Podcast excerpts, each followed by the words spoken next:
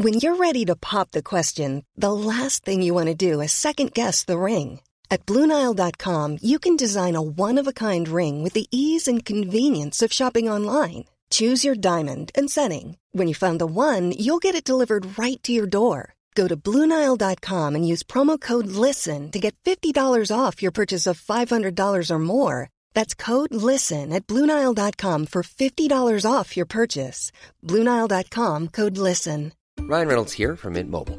With the price of just about everything going up during inflation, we thought we'd bring our prices down. So to help us, we brought in a reverse auctioneer, which is apparently a thing. Mint Mobile unlimited premium wireless. Have to get 30, 30, bit to get 30, bit to get 20, 20, 20, bit to get 20, 20, bit to get 15, 15, 15, 15 just 15 bucks a month. So, Give it a try at mintmobile.com slash switch.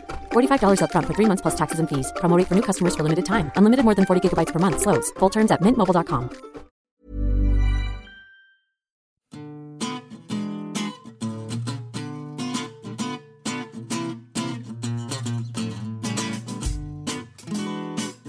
Hi, I'm Stephen, And I'm Helen. and on this week's New Statesman podcast, We ask, would a no deal Brexit really be so bad? would any of the other Conservatives candidates have done better than Theresa May? And what's happening in the country that isn't Brexit? And is it all going horribly, horribly wrong?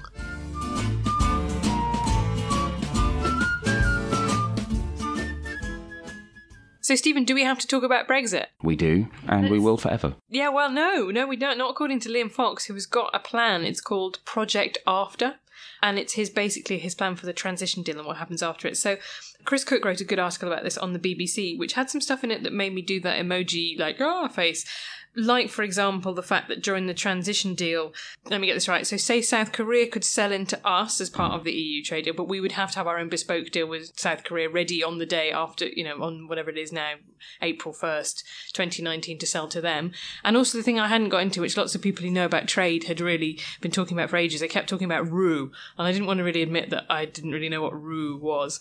And it's rules of origin. So, it's the idea that if you're a part of the EU trade deal, then you have 55% of whatever it is you're making has to be made in the EU. So if you're a car manufacturer, your bit that you build in Britain no longer counts towards that. So it's quite a strong incentive to move your car factory to continental Europe. Well, so because the weird thing is, is in terms of, and this is why a lot of time when people talk about tariffs on trade, it's not a particularly useful thing to say because obviously the demand for a car is fairly inelastic and you can get away with on a new car adding the kind of upfront tariff, just, yeah, 5% tariff or whatever. You add that onto your price for a car and actually that mostly is not that much of a problem.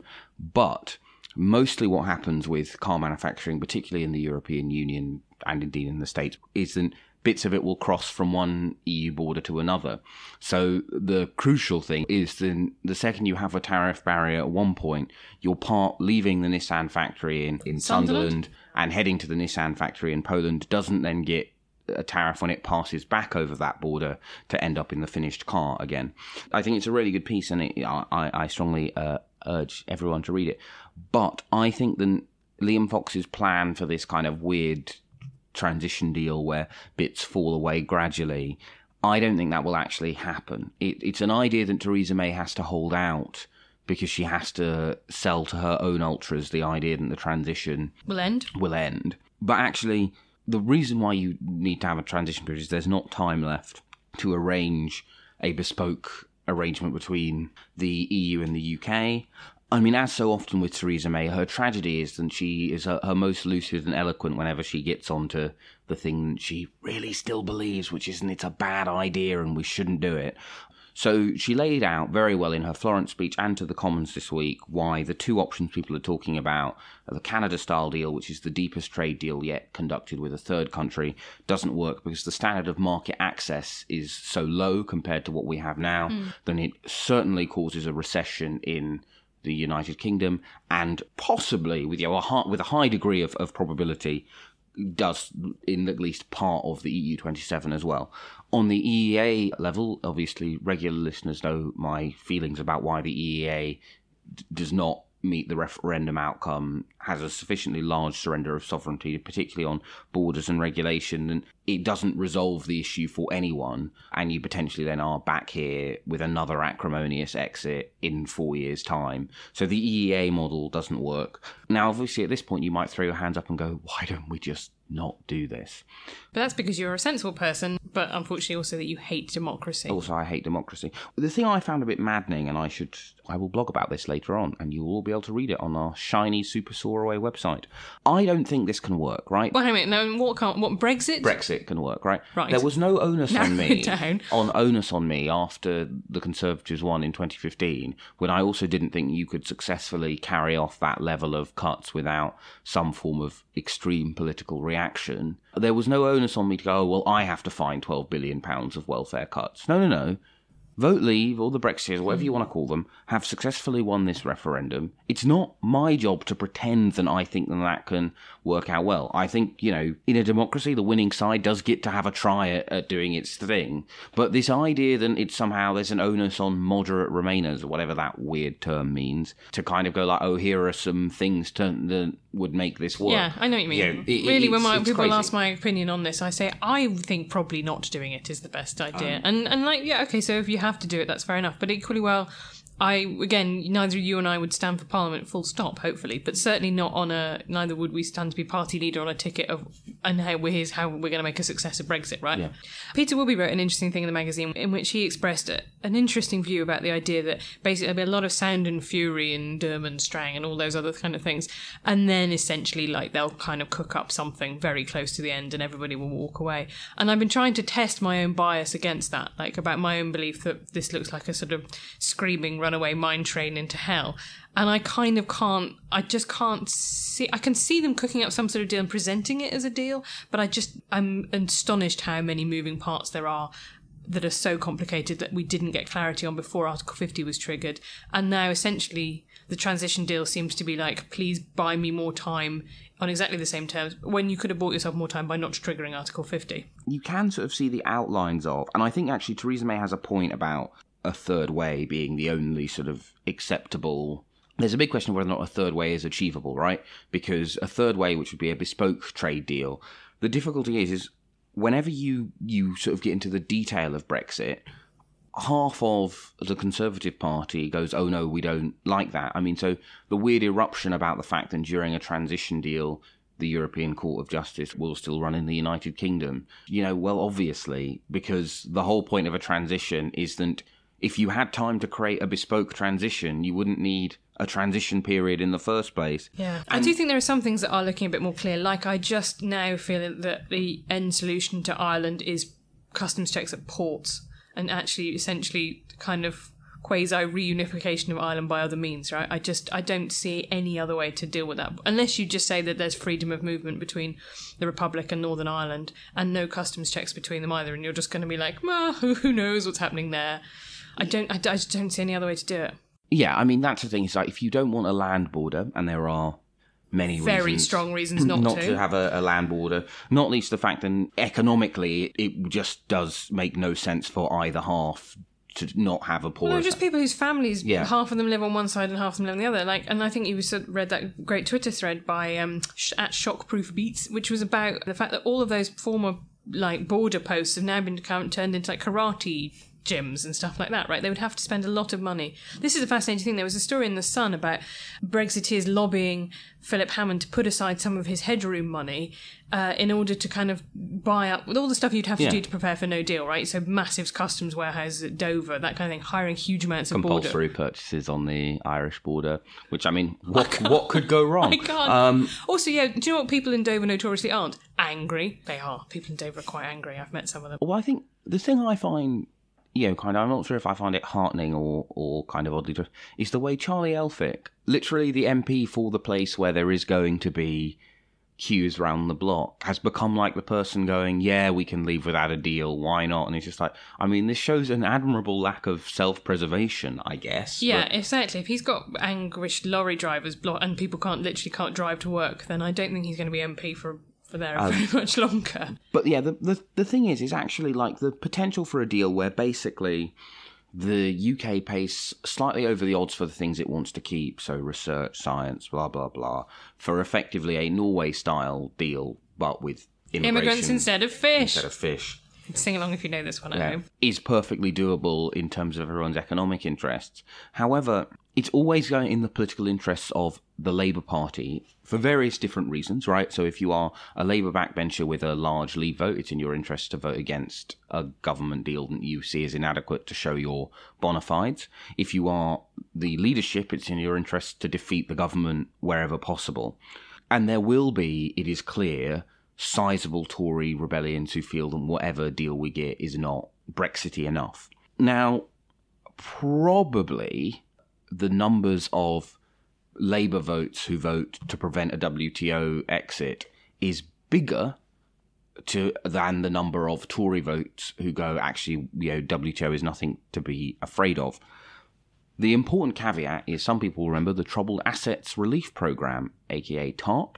aka Ash for Cash. No, TARP. Ah. No, TARP. It was Oh, the, the U- the US one. The US one. I remember The- when they bought a load of bad debt from the Yeah. banks just after, well, Bush, end of Bush, beginning of Obama era. Yeah, which the first time in September did not pass because although two thirds of Democrats voted for it, most Republicans voted against it, and there were enough Democrats who went, well, I'm not voting for George Bush's bailout program, sozzles.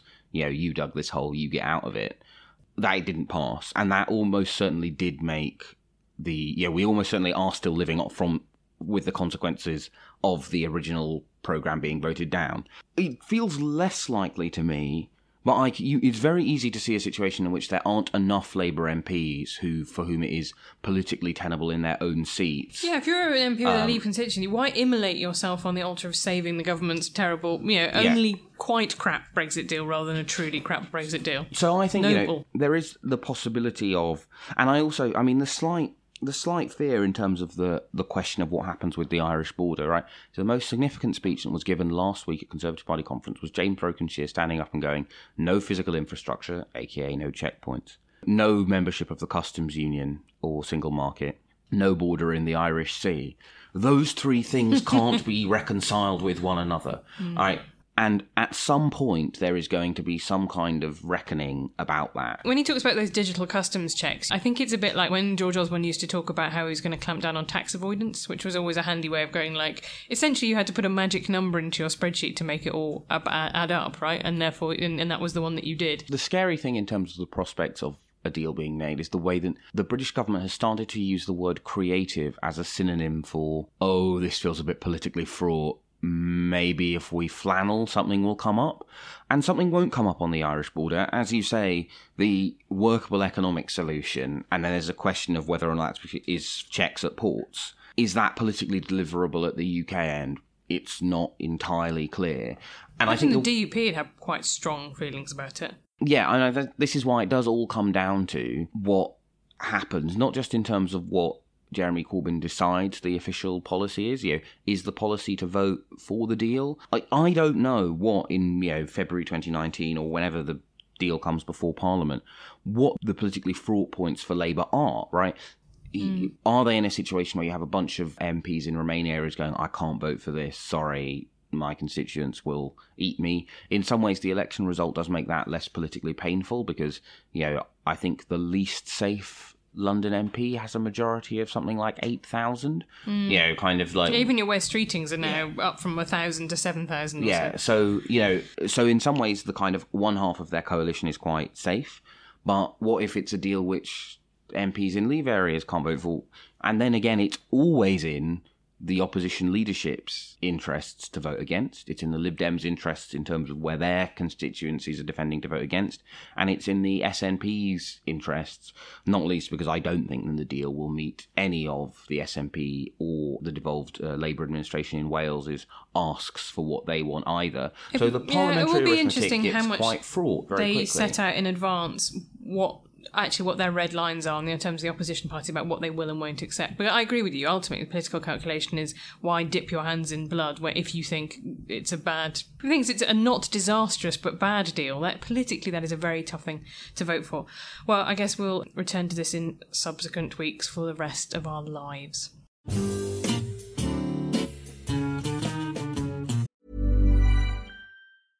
Hiring for your small business? If you're not looking for professionals on LinkedIn, you're looking in the wrong place. That's like looking for your car keys in a fish tank.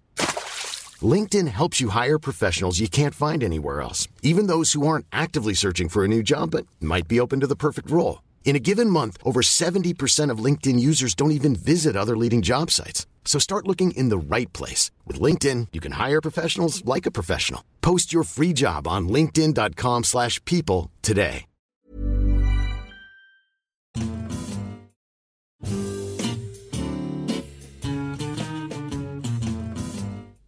So let's talk about Things that aren't Brexit. things that aren't Brexit. Well, the first thing I wanted to flag up is there's been some really interesting movement. Um, the FT had a story last week about the fact that the Office of Budget Responsibility, which is now independent, basically is predicting that two thirds of the headroom that Philip Hammond built into his his budget sums, basically to kind of as a cushion for Brexit, is going to be wiped out. Not by anything to do with Brexit yet, but by the fact that actually persistently we've underperformed our productivity growth that you'd expect. And it is one of the kind of enduring puzzles of the British economy is why has our productivity been so crap for so long? And we're now, I've got a funny feeling we're behind Italy even. Yeah, our productivity is the lowest in the G7. Yeah, so basically they've just managed to absolutely wipe out a load of extra money you have to play with. He's got to find money for various public sector pay rises. You know, he's got to try and give out some little nibbles here and there on, on stuff that will kind of make it seem not just like a punishment budget, I would suggest. I mean, there were, there were many interesting subplots and delusions on display at Tory Oh, party his, conference. and his conference speech was all about what a beastly 1970s rotter Jeremy Corbyn was, right? But this underlying thing of the British economy is working. We've had a decade of no wage rises. Yes, that's a problem which predates the Conservative government. We've had seven, Seven years, years, of in, you worst, can't really, Yeah, you can't really go. We left the, the mess we inherited from Labour. Yeah, we've had the worst productivity growth basically since the spinning jenny was invented.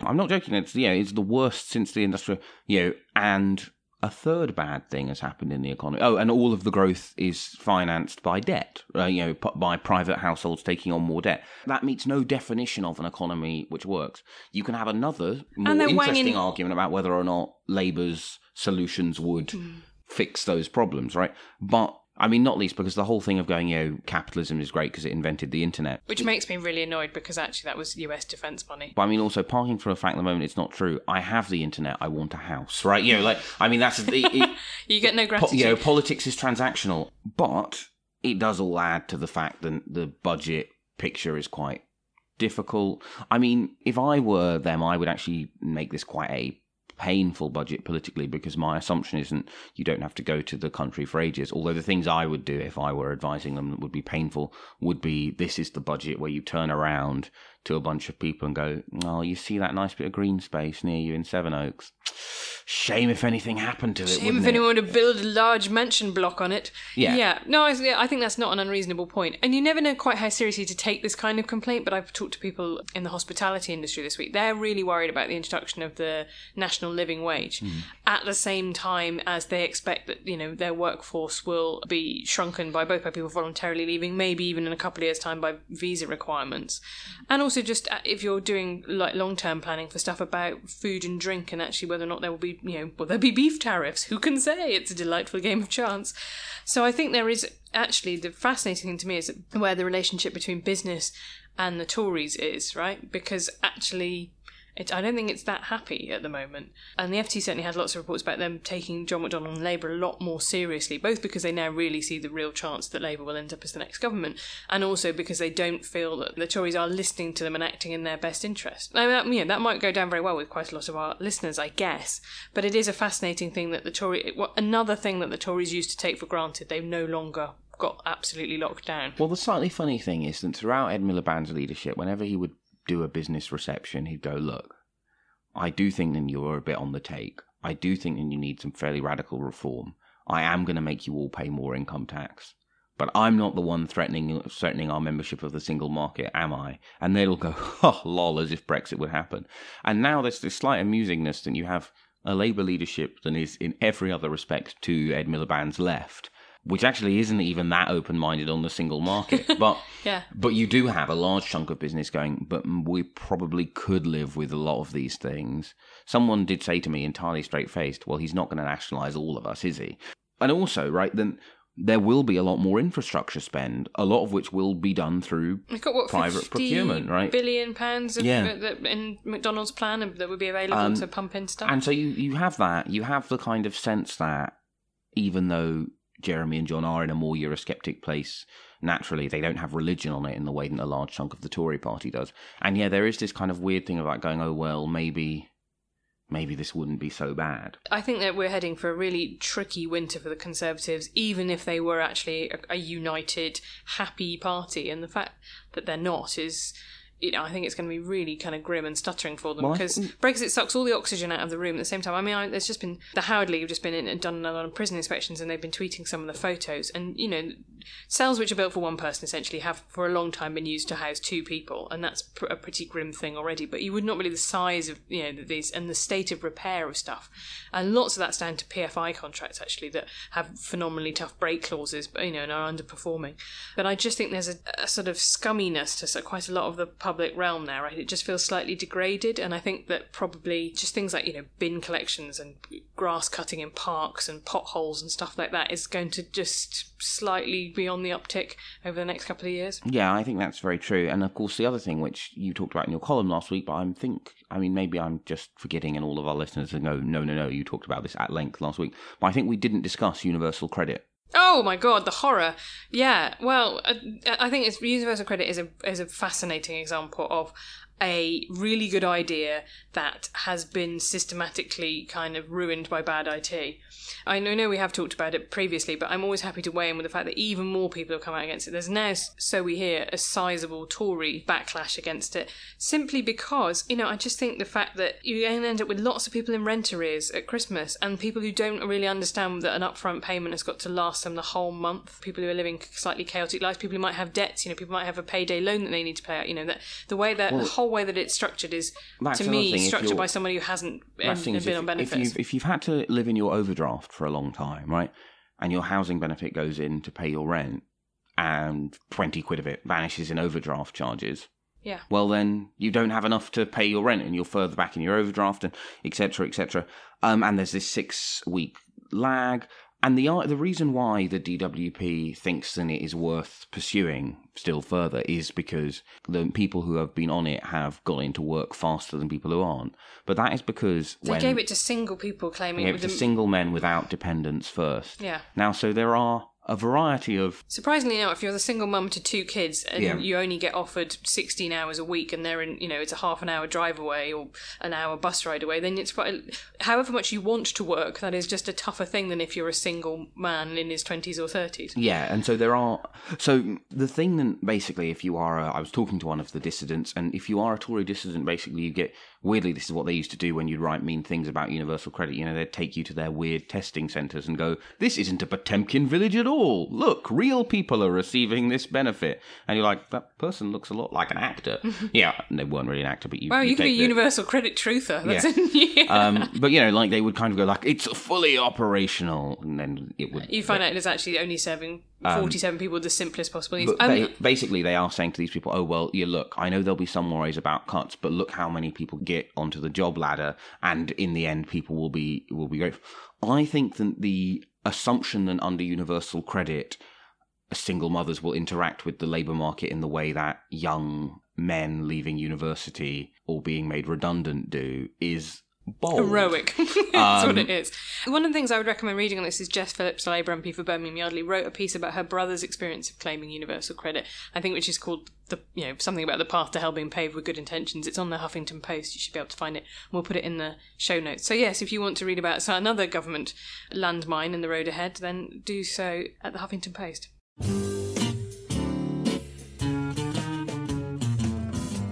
And now for a segment we like to call You ask us. Yes, getting into the enthusiasm of it.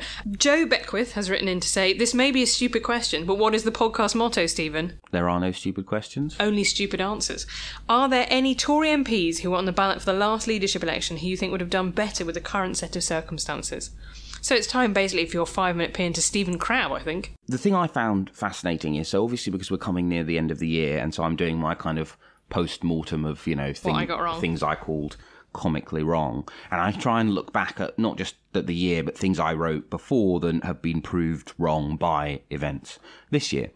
And one of the things I kind of noticed is how much hope conservative modernisers had put in Stephen Crabb and actually you can see why you know he's his biography ticks a lot of to. boxes. He's very warm etc etc he s- seems like a, normal human because he's in the right place on things like international development he he you know sends that that signal that the tories really need to send to affluent social liberals and affluent ethnic minorities that he's on their side now for various reasons He sexted people, didn't uh, he? yeah, but he's I mean, it- kind of in the shop back. Yeah, their their crab is back at the shop now, and they don't really have someone else to fill that role. Well, I guess that's why they're so desperately looking at Ruth Davidson, right? Because she gives them all the same feels. Um, yeah, I mean, so I think I think Stephen Crabb, yeah, in terms of the kind of post mortem from the BES data, from the things John Curtice done, I, I got to speak at EPOP, which is the study of polls and elections, and John Curtice was on before me, so it's Wow. it's slightly weird. To he was your warm up act. Well, it's always slightly weird to have that thing where you're like, I am the warm up band, but I'm terrifyingly on after the main event. Yeah. And it- it's very clear from all of the data that there were a couple of, of big forces at work that pushed people away from the Conservatives.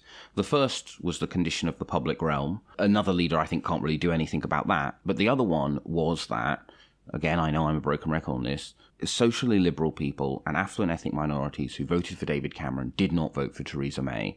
And they basically traded a bunch of quite useful votes in terms of first past the post among social liberals and affluent ethnic minorities for fairly useless votes. And Remainers as well. yeah, and remain. Yeah, I mean, I know there's a big overlap between Yeah. that. Well, I think also it's kind of instructed to go through the leadership candidates. yeah.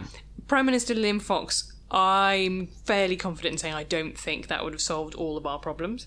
Prime Minister Michael Gove would have had certainly a banter advantage. I mean, but I can't, again, I, I don't think it's necessarily what the Tory party needed. I don't know. So I mean, at least I feel like he's, in, you know, he's the saying exactly the right inst- adjective to describe this. He certainly, I mean, he certainly is a clever guy. Like he just is. He- my instinct when he was running was that his unpopularity was so toxic that he would be the one who would make Labour's election a fair fight. But that was because I also used to think that you couldn't turn around a negative first impression. Now, yes, Corbyn is still unpopular relative to, you know, the days when politicians used to have net positive figures Yeah. beyond single digits. But in terms of the kind of secular decline of trust in politicians in general, he is the least unpopular. Which, in, as with Boris and Cameron before them, when people liked them, Johnson, it's relative, right? You Boris. Sorry, I, I Wash your mouth. we actually, I think, should have a jar. Actually, yeah, let's have a jar. I will put a pound in the jar, and people can suggest a charity, and then at the end of the year, We so can far, donate- a whole one pound will go in the Boris jar. Okay. Right. So I, I, I would have said before, oh well, he wouldn't have been able to turn around his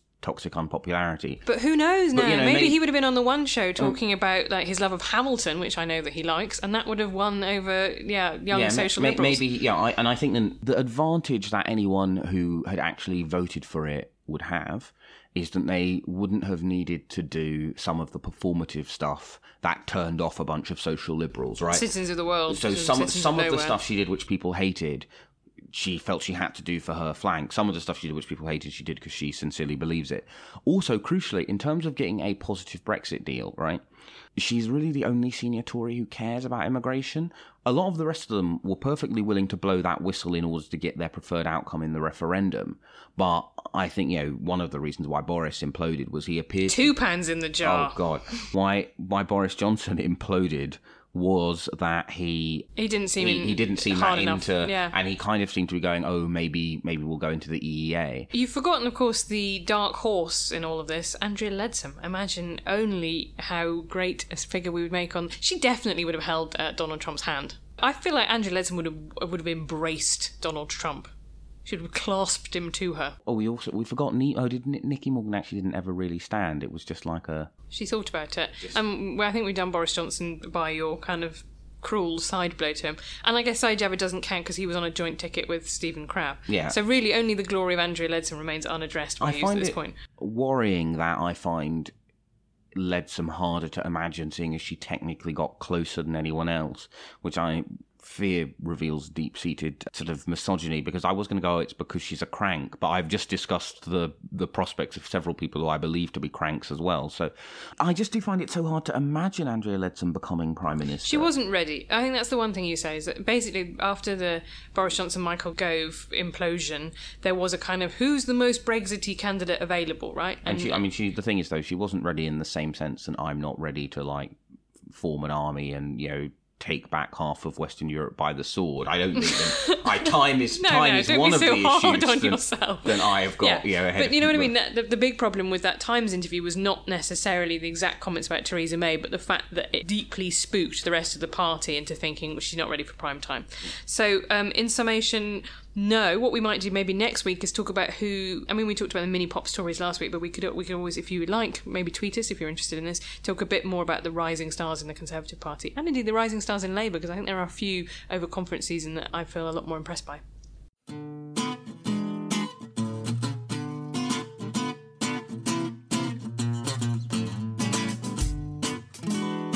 You've been listening to the New Statesman podcast with me, Helen Lewis, and my co host, Stephen Bush. Recorded by India Bourke and produced by Carolyn Crampton. Why not subscribe to Stephen Bush's morning email, Morning Call, joining thousands of others in reading his early morning thoughts? I think that's how we'll describe them. You can sign up just simply by Google Stephen Bush Morning Call. Our theme music is Devil with the Devil by the Underscore Orkestra, licensed under Creative Commons.